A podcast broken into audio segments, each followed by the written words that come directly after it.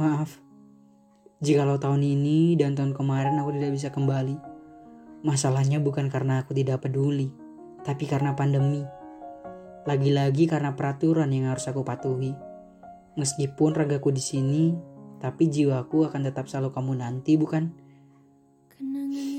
Miris banget.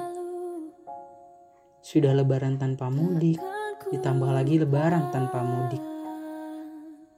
Aku kira pemerintah hanya menganjurkan menjaga jarak.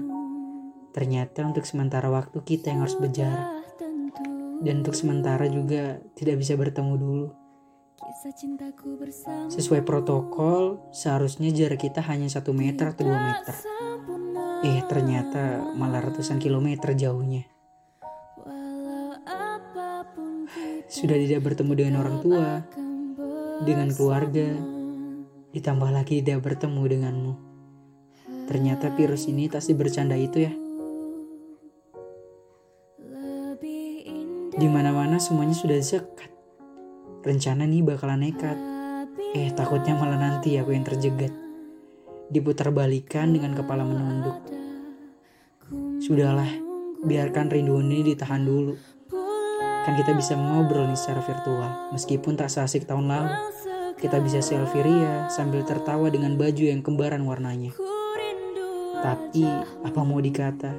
Kita lewat dunia maya dulu ya. Sebenarnya aku masih harap-harap cemas. Apakah ini benar benaran terjadi? Apa malah sebuah konspirasi?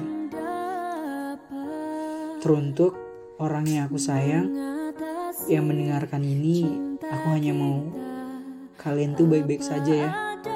Tunggu semuanya kelar. Biarkan rindu ini aku tahan demi kesehatanmu.